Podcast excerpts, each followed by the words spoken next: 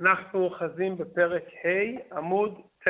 בפרק הקודם למדנו על המעלה של מחשבה, דיבור ומעשה שהם לבושי הנפש, שאדם לומד או חושב או עושה אחד מהמצוות, והוא מתעורר ברגש של אהבת השם ויראת השם, הנשמה שהיא נברא מתאחדת עם האין סוף.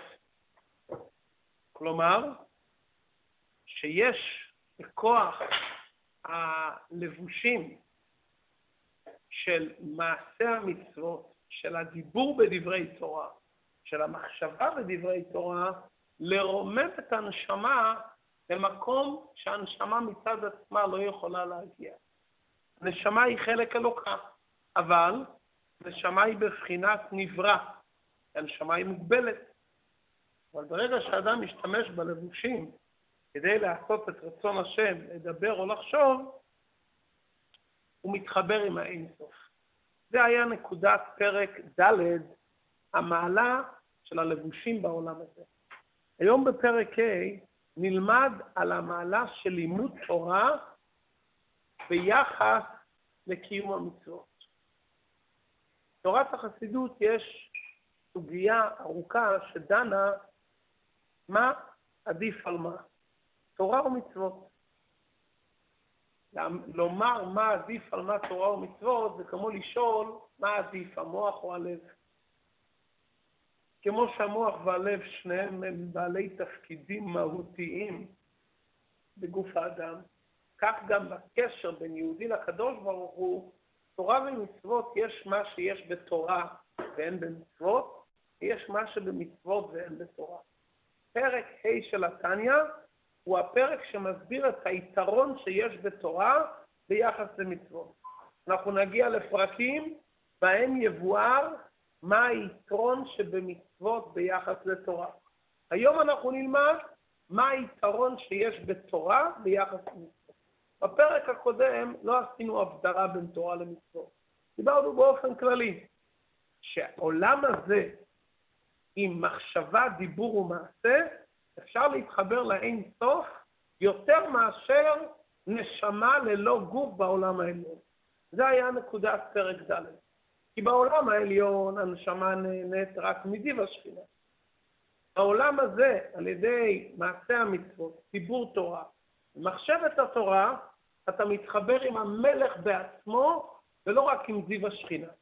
זה היה נקודת הדברים בפרק ד'. כלומר, דיברנו בפרק ד' יותר על המעלה של הלבושים ביחס לנשמה, והמעלה של עולם הזה ביחס לעולמות עליונים. זה היה פרק ד'.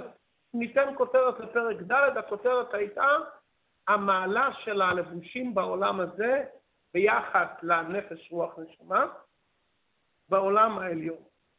בפרק ה' האדמו"ר הזקן מנתח ואומר, אני רוצה לספר לך שבתוך העולם הזה יש איזה יתרון מסוים שנלמד עליו היום בפרק ה' בתורה ביחס למצוות. כפי שאמרנו, הפרק הזה לא בא לומר שחס ושלום ללמוד תורה ולא לקיים מצוות, כי הרי המעשה הוא העיקר, וגדול תלמוד שמביא לידי מעשה. אבל כאן בפרק הוא רוצה לבאר את המעלה המיוחדת שיש בתורה ואין במצוות. זה נקודת הפרק. בואו נראה את זה בלשון הברתיים.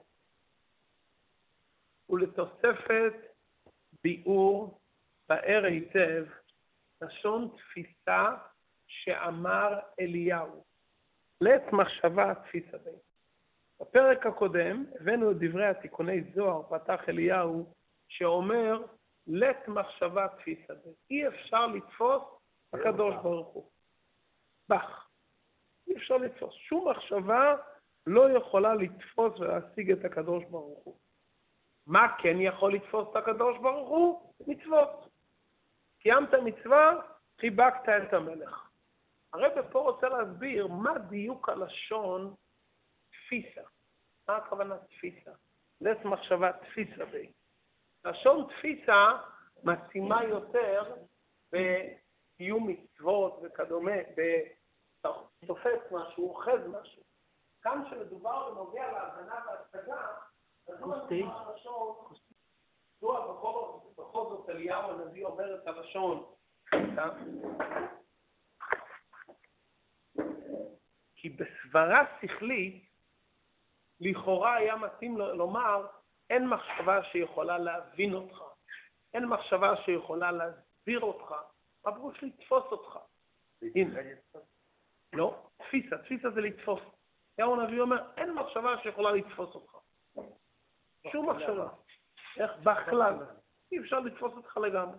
הכוונה לתפוס זה לתפוס אותך או לתפוס... בכלל, בכלל, אפילו נקודה לא. עכשיו, לכאורה, מדוע על דבר רוחני שכלי הוא אומר את הלשון תפיסה? היה מתאים על סברה שכלית לומר, אי אפשר להבין אותך, אי אפשר להשיג אותך. מה זה לתפוס? לתפוס זה דבר גשמי. אנחנו לא מדברים על דברים גשמיים, מדברים על דבר שהוא רוחני. איך נכנס פה הלשון תפיסה? מה המשמעות של תפיסה? הנה, כל שכל שמשכיל ומשיג בשכלו איזה מושכל, הרי השכל תופס את המושכל ומקיפו בשכלו, והמושכל נתפס ומוקף ומלובש בתוך השכל שהשיגו והשכילו.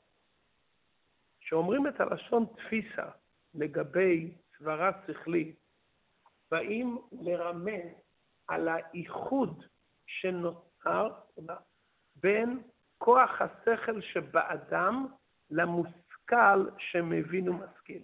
כלומר, יש לאדם מוח, במוח הוא מנסה להבין דברים. אז הוא מנסה לתפוס ולהבין דבר שכל. כשאדם משכיל ומשיג איזה דבר שכל, והדבר נקלט אצלו ונתפס אצלו, הסברה הזו נכנסת לתוך שכלו, היא מתאחדת איתו, היא נעשית חלק ממנו. זה הכוונה תפיסה. לתפוס את הדבר, הכוונה לקלוט את הדבר. קליטה. יש לשמוע, יש להקשיב, ויש לקלוט את הדבר. בשכל אומרים, אני רוצה לקלוט את הדבר. תפיסה בשכל זה לא תפיסה גשמית. תפיסה זה תפסתי את העניין. תפסתי, הוא נקלט בתוכי. אומר הזוהר הקדוש, אי אפשר לתפוס את הקדוש ברוך הוא, בכלל אי אפשר. איך כן? רק על ידי תורה ומצוותיה. הרבה פעמים, כשאדם שומע איזה סברה מאיש חכם, אומר, אני מבין מה שהוא אמר, אני מסכים לדבריו, אבל אני לא יכול להגיד שהדבר יושבת. לא יושבת. הסברה שהוא אמר לא נהפכה אצלי כדבר מוחלט. זה נמצא אצלי בשכל, זה יושב אצלי, אבל לא התיישב אצלי באופן שזה מונח.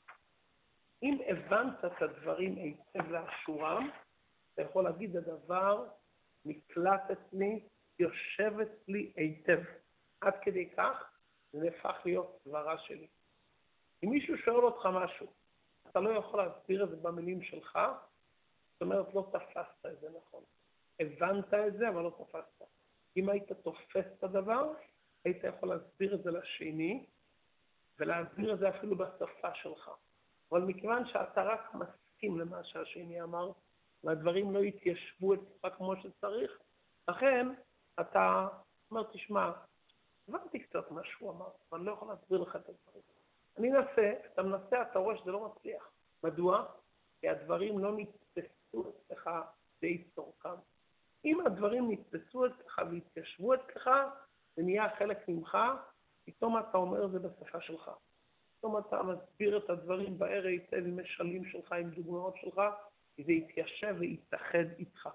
לכן כשאומרים תפיסה, הכוונה לומר, הדבר התיישב אצלי והתאחד אצלי עד שהוא נקלט בתוכי. צריכים לעבוד הרבה על לקלוט את הדברים.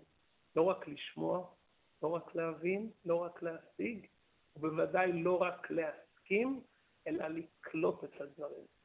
אם הצלחת לקלוט דבר, התאחדת איתו. אם הקשבת לדברים, זה שלב. שלב, כדי לקלוט אתה חייב להקשיב. אבל ההקשבה וההתבוננות וההתעמקות מביאה אותך שהדברים יתאפסו אצלך. זה מה שהרבא אומר פה, ששכל באופן אמיתי, האדם צריך לתפוס אותו עד הסוף, כאילו שזה בלוע בתוכו. זה מוקף ומתלבש. זה נהיה חלק ממני, אני מתאחד עם זה. וגם, השכל מלובש במושכל בשעה שמשיגו ותופסו בשכלו. כלומר, כשאדם לומד דבר מסוים, יש כאן דוד צדדי. יש כאן מה שאני בשכל שלי קלטתי את הרעיון, ויש כאן שבאותו שעה שאני עוסק באיזה דבר ומעיין בזה, השכל שלי כל כולי נמצא בתוך הסברה והמושכל, זה תופס את השכל שלי לגמרי, באותם רגעים אני לא יכול לחשוב על דברים אחרים.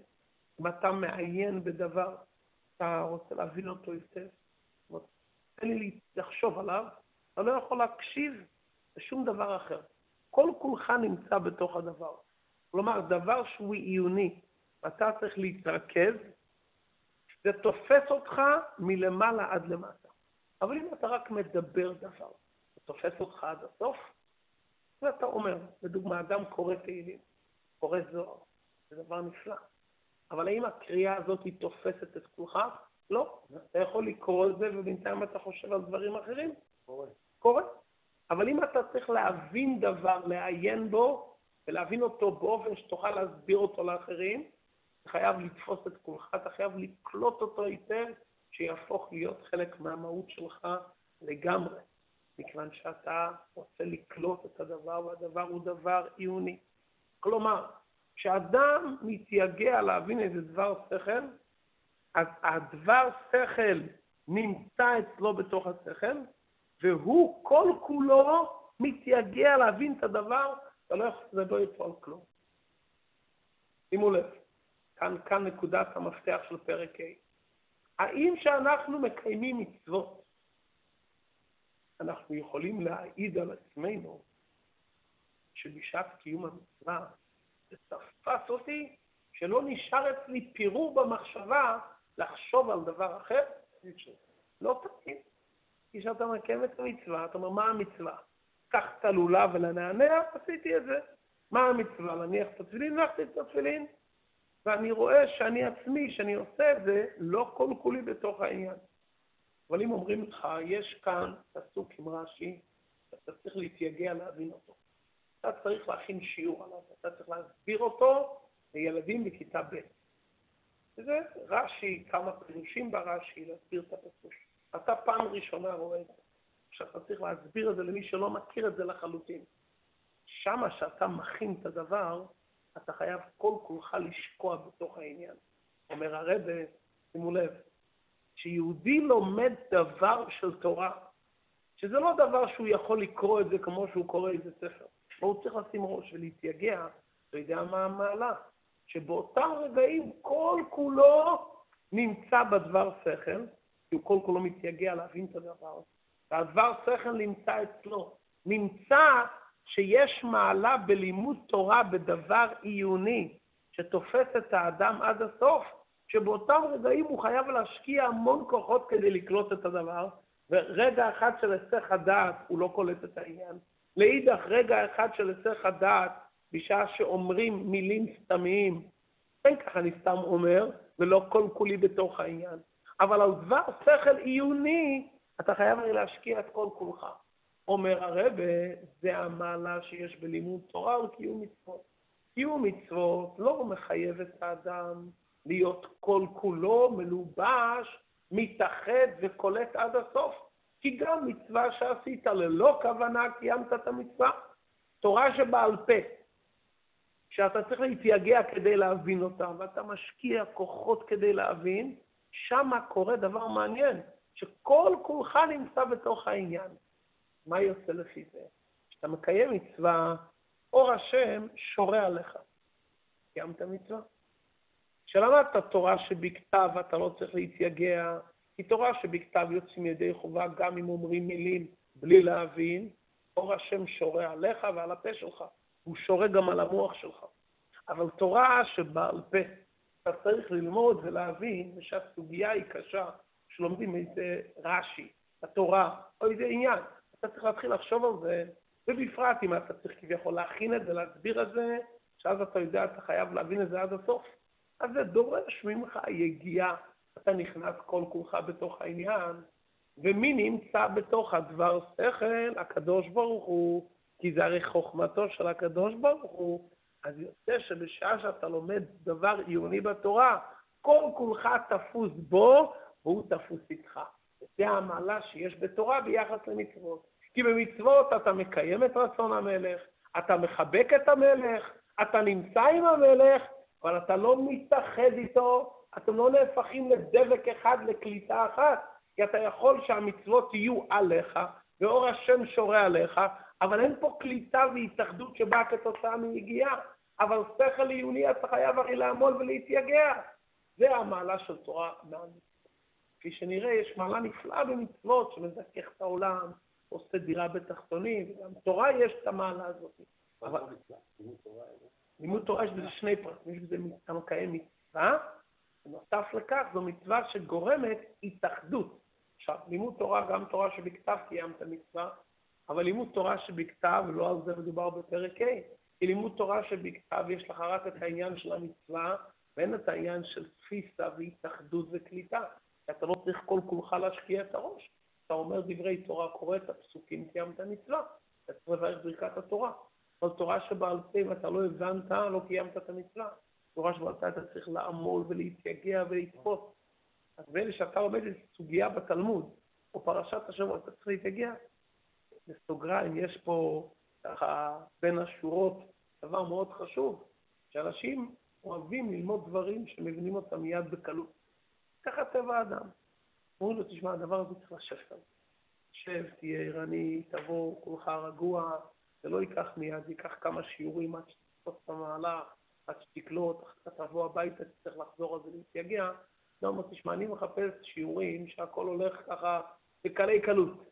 כן, אז הוא, אולי יש כזה דבר, אבל הוא מפסיד את כל המעלה של פרק ה'. כל המעלה של פרק ה' זה העניין של יגעת ומצאת, כדי שיהיה תפיסה והתאחדות. אבל אם אתה גם את התורה, אתה לומד רק באופן של מקיף, ולא באופן עיוני, אז הפסדת את המעלה של תפיסה והתאחדות. הנשמה שלך נהנית הרבה יותר ברגע שאתה שומע יותר לעומק.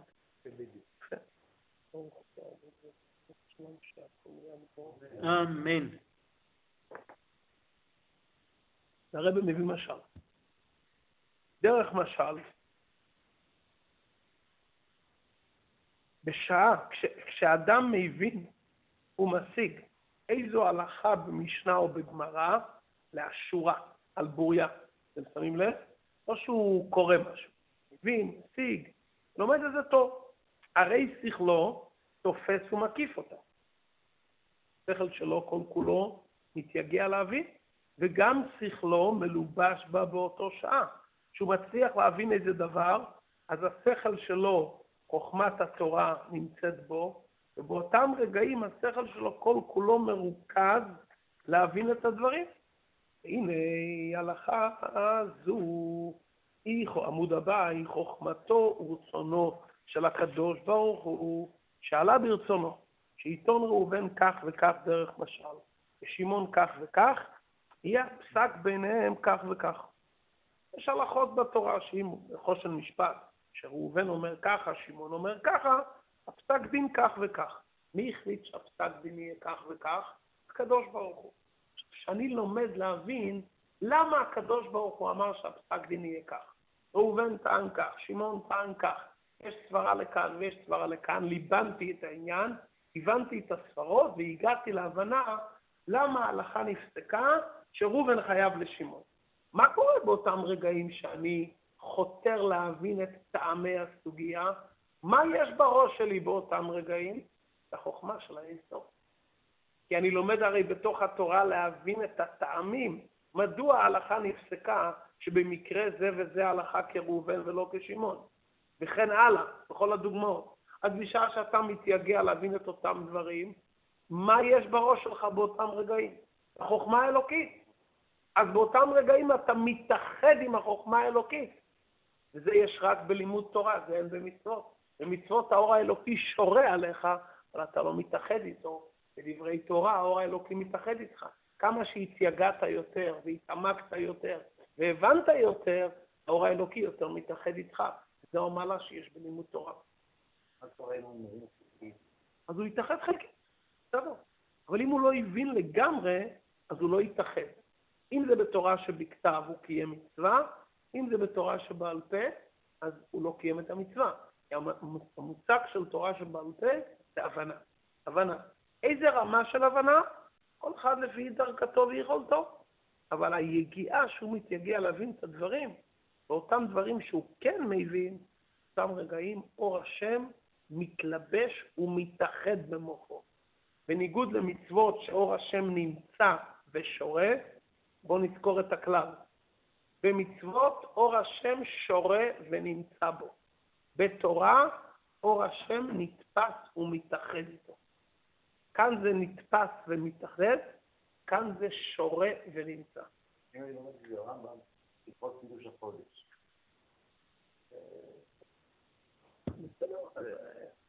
אני קורא את זה, או שאני שומע את זה, אבל לא, אוקיי. להבין מה שקורה שם. אוקיי, אז באותן הלכות מה שהבנת, הבנת, אבל בהלכות שאתה יכול להבין כן, צריך להשתדל להבין כמה שאפשר. שאל האדם, אם אני לומד איזה דבר הלכה שאף פעם לא היה, גם בזה, אומר הרב, מה זה משנה?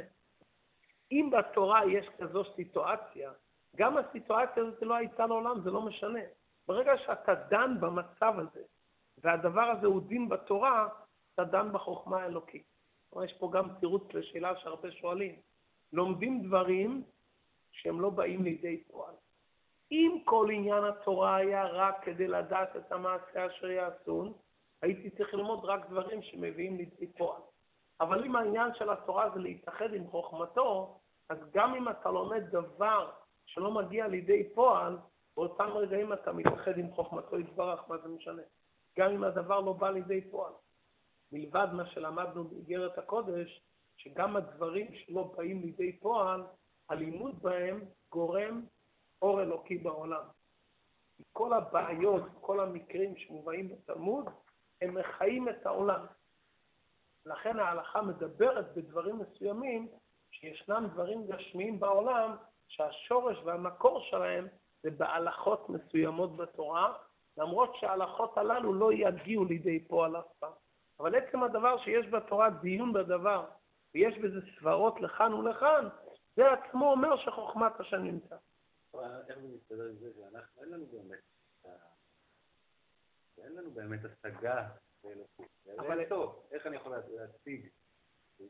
מכיוון שהוא שם את עצמו בתוך התורה, הוא שם את עצמו בתוך חוכמת התורה, כשאתה מבין את הדבר הלכה, כיוון שהוא צמצם את עצמו לתוך חוכמת התורה, אז באותם רגעים האינסוף נמצא בתוכך.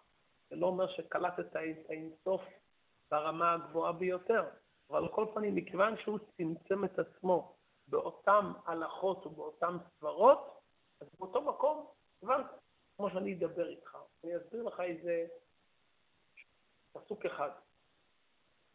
תבין, אני התחברתי פה איתו.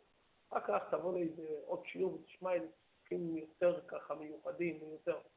היום הבנתי רובד אחר. בעצם גם מתי ששמעת את הפסוקים הפשוטים והבנת אותם, לפי כמה שאתה יכול להבין, אותם רגעים התאחדת עם העניין. כשהגעת להבנה יותר עמוקה, הבנת רובדים יותר עמוקים. אבל בעצם גם ההבנה הראשונה הייתה הבנה מושלמת. כי אם המלך, הקדוש ברוך הוא, שם את עצמו באותן הלכות, אז מה שאתה מבין באותן הלכות זה הבנה מושלמת. כל אחד לפי מקומו. הנקודה אם אתה מתאמץ להבין עד כדי יד צריך לך מגע. כמה שאתה יכול. ברגע שאתה עשית את המאמץ והבנת סברה שכתובה, גם אם לא הבנת אותה בעומק הכי גדול, אבל כל פעם הבנתי אותה כמה שאני יכול והתייגעתי, באותם רגעים אור השם נמצא בתוכך. ואף אם לא היה ולא יהיה הדבר הזה לעולם, לבוא למשפט על טענות ותביעות אלו, הרי יש כל מיני דיני התורה שהם דברים שלא מגיעים לידי פועל. בניגוד לחוקי מלך בשר ודם, החוקים של מלך בשר ודם עניינם רק להנהיג את המדינה. חוקים איך להנהיג את המדינה. דיני התורה לא באים כתוצאה מהצורך להנהיג את המדינה. זה חוכמה אלוקית. זה לא בא כתוצאה מזה שמדברים על צורכי המדינה. אך תורה הרי הייתה גנוזה למעלה, והיא בעצם למעלה מגדרי העולם. היא גם מדברת על מצבים בעולם הזה. זה הבדל מהותי. כל החוקים וכל הגזירות בדיני המשפט של מלך בשר ודם, זה הכל מאופציות שקורים כאן בחיי המדינה. בתורה זה לא מתוך דברים שקרו. החוכמה האלוקית ישנם דברים, וזה מתפרש גם במצבים שקורים בעולם הזה. בכל מקום,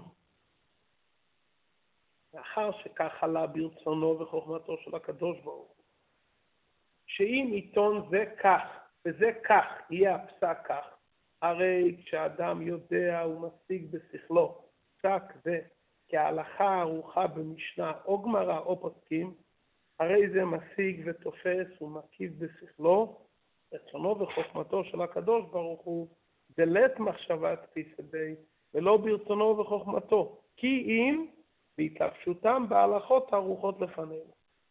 הקדוש ברוך הוא מצד עצמו לית מחשבה תפיסה בי. לא רק שבו, אלא גם ברצונו וחוכמתו. אבל הקדוש ברוך הוא הלביש את עצמו בתוך זה, וברגע שאתה לומד את הדברים האלו, וגם שכלו מלובש בהם, אתה מתאמץ להבין את הדברים, ואתה מתרכז, והוא ייחוד נפלא שאין ייחוד כמוהו ולא כערכו נמצא כלל בגשמיות, להיות לאחדים ומיוחדים ממש מכל צד ופינה. השורה הזאת היא, הרבי ובחסידות חוזרים עליה הרבה פעמים. אתה לומד תורה ואתה משיג דבר תורה, באותם רגעים התייחדת בייחוד נפלא שאין כזה ייחוד. כי איזה חוכמה תלמד ותתייחד עם האינסוף? שהוא חוכמה, רק החוכמה שלו. באותם רגעים שהבנת אותו כביכול, התייחדת איתו ממש. אין כזה ייחוד בשום עולם, כי בשום עולם אין את התורה, ובשום עולם נברא לא יכול להשיג את התורה.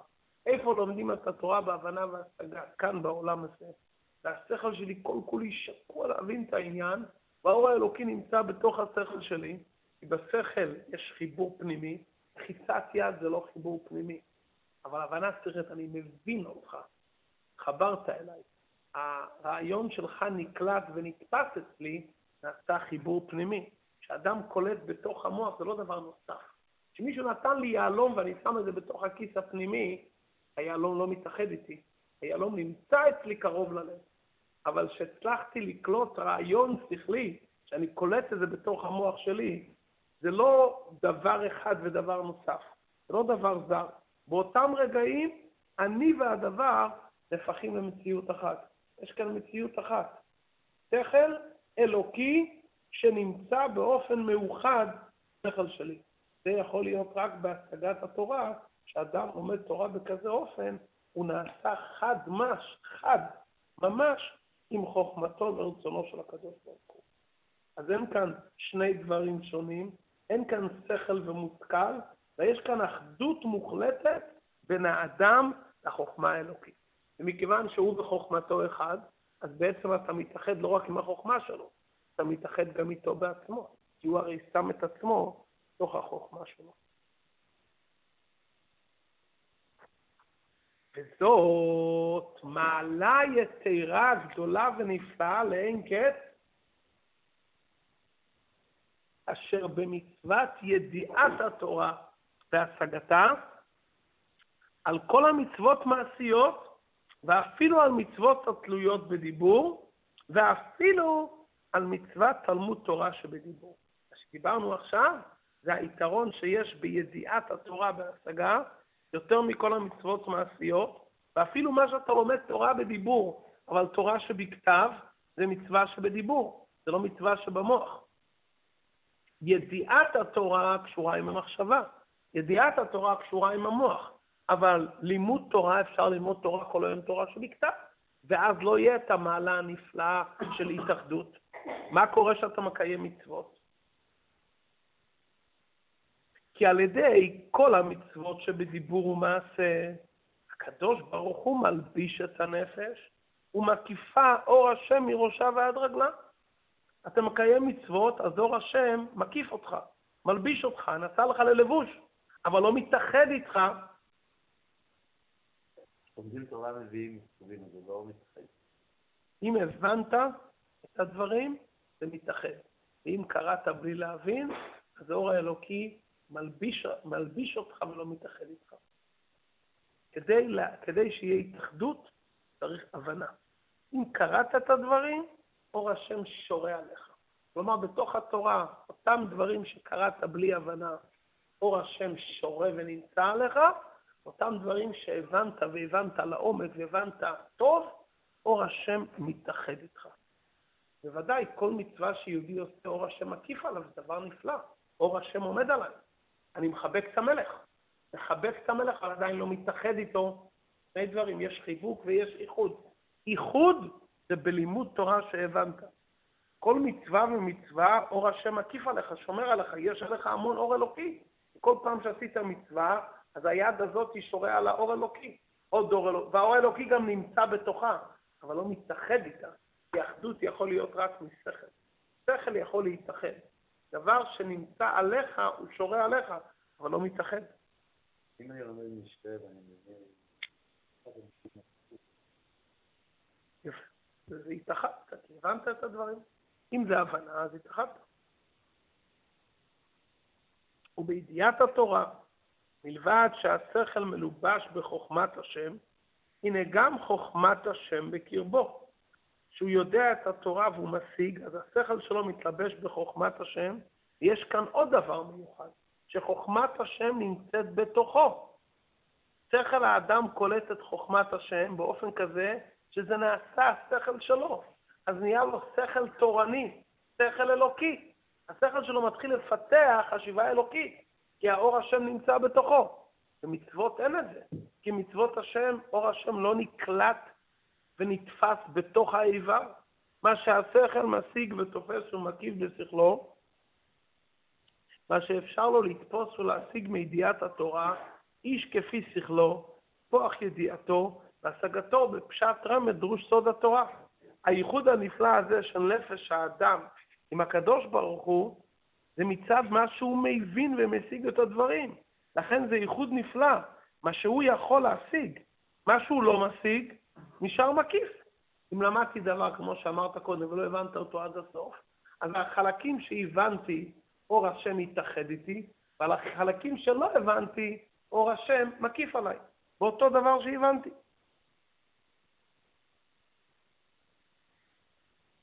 ולכן זה תלוי בכל אדם עד כמה שהוא מבין. אדם שמצליח להתעמק בפשט, ברמז, בדרוש, בסוד, יותר בעומק, אז אור השם עוד יותר מתאחד בתוכו. אדם שמבין רק רובד אחד, אז אור השם מתאחד איתו עד רמה מסוימת. כל אחד כמה שמתעמק. ויוצא מפה שלימוד לעומק יותר, הוא גורם שאתה מתאחד יותר עם אור השם. כמה שהתעמקת וירדת לעומקם של דברים, עוד ועוד יותר התאחדת והתעמקת. הוא נותן לחכם ויחכם עוד, אז אם הוא חכם, יכול להתאחד יותר טוב עם הקדוש ברוך אם הוא משתמש בחוכמה שלו. אם הוא משתמש, כן, כן, להתאחד, כן, להתאחד, כן, ואי אפשר לקחת לו את זה. זה שיהודי יקיים מצוות, ומצד הנשמה שלו יעשה הרבה יותר מצוות, אז אור השם שורה עליו, הוא עושה את הרצון העליון. אבל המעלה הזאת של התאחדות עם אור השם, מי שזכה בכישורים טובים ומשתמש בהם, מנצל אותם ומתייגע, המעלה הזאת תהיה אצלו יותר. השם בירך אותו שיכול יותר להתייגע ויותר להתייגע, מילא הוא יכול יותר לקלוט ויותר לתפוס ויותר להתאחד. הוא יכול גם בחוכמה שלו, יכול גם אה, להיות מלא, להימלא, ולא לקלוט גם את החוכמה האלוקית. עוד עניין, זה עוד עניין, ודאי. הוא חושב שהוא חכם. נכון, ודאי, בלי יראת... לא אלוקי. ודאי, בלי יראת שמיים ובלי הקדמה של עבודת התפילה, אז אין סיכוי שהאור האלוקי יבין את זה נכון, הוא יכול להבין דברים עקומים בתוך התורה. אבל אם יש לו יראת שמיים ולומד תורה בקדושה, אז השכל שלו יכול לקלוט יותר. לפי שבידיעת התורה, התורה מלובשת בנפש האדם, ושכלו ומוקפת בתוכם, לכן נקראת בשם לחם ומזון הנפש. לכן התורה נקראת בשם לחם ומזון. מכיוון שכמו שהגוף הגשמי דורש מזון, אז לימוד תורה שאתה מבין זה מזון. על מצוות לא אומרים שהמצוות זה מזון, מצוות אומרים שהם לבוש לאדם. ומה אומרים שזה מזון? על תורה. כי כשם שמזון אתה אוכל אותו, זה מתעכל ונכנס לתוכך בפנימיות, ככה התורה שאתה עמל ויגיע ומבין זה מזון. מזון לנשמה. איך איך? מזון לנשמה. מזון לנשמה, בדיוק. יפה. בדיוק, זה מה שהרב אומר פה. כמו שהלחם הגשמי שם את הגוף, כשמכניסו בתוכו, בקרבו ממש, אתה רואה את הלחם, אתה לא נהיה שבע, רק כשאתה מכניס אותו, ונהפך שם להיות דם ובשר, כבשרו, ואזי יחיה ויתקיים. כך בידיעת התורה והשגתה בנפש האדם, בעמוד הבא, שלומדה היטב בעיון שכלו, עד שנתפסת בשכלו ומתאחדת עמו, והיו לה אחדים, ועשה מזון לנפש וחיים בקרבה, מחיי החיים אין סוף ברוך הוא, המלובש בחוכמתו, בתורתו שבקרבה. כמו שמזון גשמי מחיה את האדם שנכנס בתוכו, ככה גם ידיעת והשגת התורה זה המזון לנשמה. זה נכנס בתוך האדם, זה מתאחד עם האדם, עד שזה נתפס ומתאחד איתו. לכן אומרים שהתורה היא חיינו, כי החיים של האדם תלוי בעסק התורה. וכמו שחיים של האדם תלויים במזון, כמה שהאדם ילמד יותר תורה ויותר בעומק, כמובן הכוונה לומר פה שיהיה לו את ההרגש האלוקי שבתורה. זהו שכתוב, ותורתך בתוך מאי. מה הכוונה בתורתך בתוך מאי? שהתורה נכנסת ונתפסת בתוך האדם בעצמו, כמו שהלחם הגשמי מחיה את האדם כי הוא נכנס לתוך מאיו, כך התורה מחיה ומזינה את הנשמה באופן פנימי כמו מזון. כמו שכתוב בעץ חיים שער מ"ד פרק ג', שלבושי הנשמות בגן עדן הן המצוות, והתורה היא המזון לנשמות. אריזל כותב בפירוש, כל מצווה נעשית לבוש לנשמה, ולימוד תורה נעשית מזון. כשהנשמה חוזרת לגן עדן, אז יש לה מזון ויש לה לבוש. ממה נוצר המזון מהדברי תורה שהוא למד בהבנה והשגה, וממה נוצר הלבוש מהמצוות. כמו שלמטה האדם זקוק למזון ולבושים, כך גם כשהוא נכנס לעולם, ה... בעולם העליון, לגן עדן, התורה היא המזון האלוקי לנשמה, והמצוות הם הלבושים הרוחניים. כשאדם נמצא בתוך גוף, הוא לא מרגיש את האור האלוקי שיש בתורה ומצוות, כי גשמיות הגוף מעלים ומסתיר. כשהנשמה עולה לגן עדן, אז זה מתאחד. שעסקו בעולם הזה בתורה לשמה, מה שכתוב בזוהר, ויקל דף רי"י, ולשמה, היינו כדי לקשר נפשו להשם, על ידי השגת התורה איש כפי שכלו, כמו שכתוב בפרי עץ חיים. פה, פה אנחנו מגיעים למה שאתה הזכרת, כדי שהוא יזכה באמת שאור התורה תהיה בתוכו, לימוד התורה צריך להיות לשמה, כדי לקשר את נפשו להשם. הוא לומד תורה כדי שהוא רוצה להתחבר להשם. אם הוא לומד תורה על צד השכל, והוא לא רוצה להתחבר להשם, אז הוא יבין את הלבוש ולא יבין את האור האלוקי שבתורה. כדי לקלוט את האור האלוקי צריך להיות לימוד תורה, כי הוא רוצה באמת להתחבר לקדוש ברוך הוא. זה הפירוש לשמה. אז נעשה מזון לנפש וחיים מחיי החיים. כלומר, הסיכום של הדברים בינתיים, שיש מעלה במצוות ידיעת התורה במחשבה, יותר מכל המצוות בדיבור ומעשה, כי כל המצוות האור האלוקי מקיף אותך כלבוש, והשגת התורה זה בדרך תפיסה, שלכן התורה נמשלה ללחם ולמזון, כי זה נתפס בתוך האדם בעצמו, ולכן זה המזון הנשמה בגן עדן. סוף הפרק, מור הזקן אומר בסוגריים, ביאור פנימי למאמר חז"ל בתלמוד תורה כנגד כולם. שהמעלה של לימוד תורה על המצוות, שהיא שקולה כנגד כל המצוות. לא רק שהתורה נעלית מכל המצוות, היא גם שקולה. מדוע? בואו נראה בלשון התניא. והמזון הוא בחינת אור פנימי, והלבושים מבחינת מקיפים.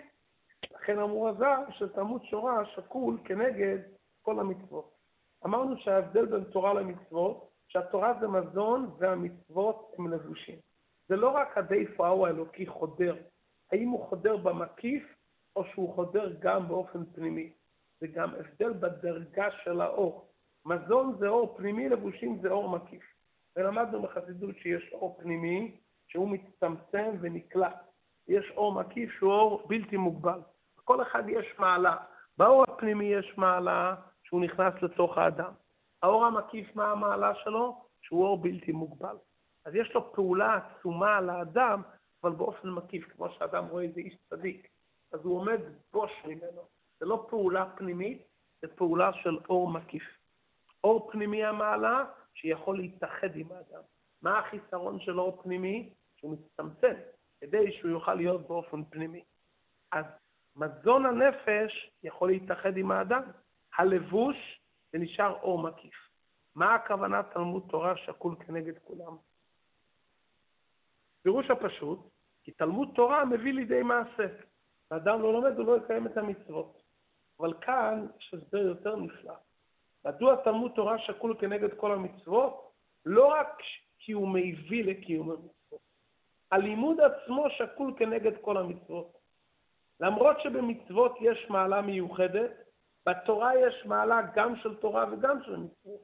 כי התורה היא גם מזון וגם לבוש. זה גם מצווה ללמוד תורה. בלשון התניא, לפי שהמצוות הן לבושים לבד.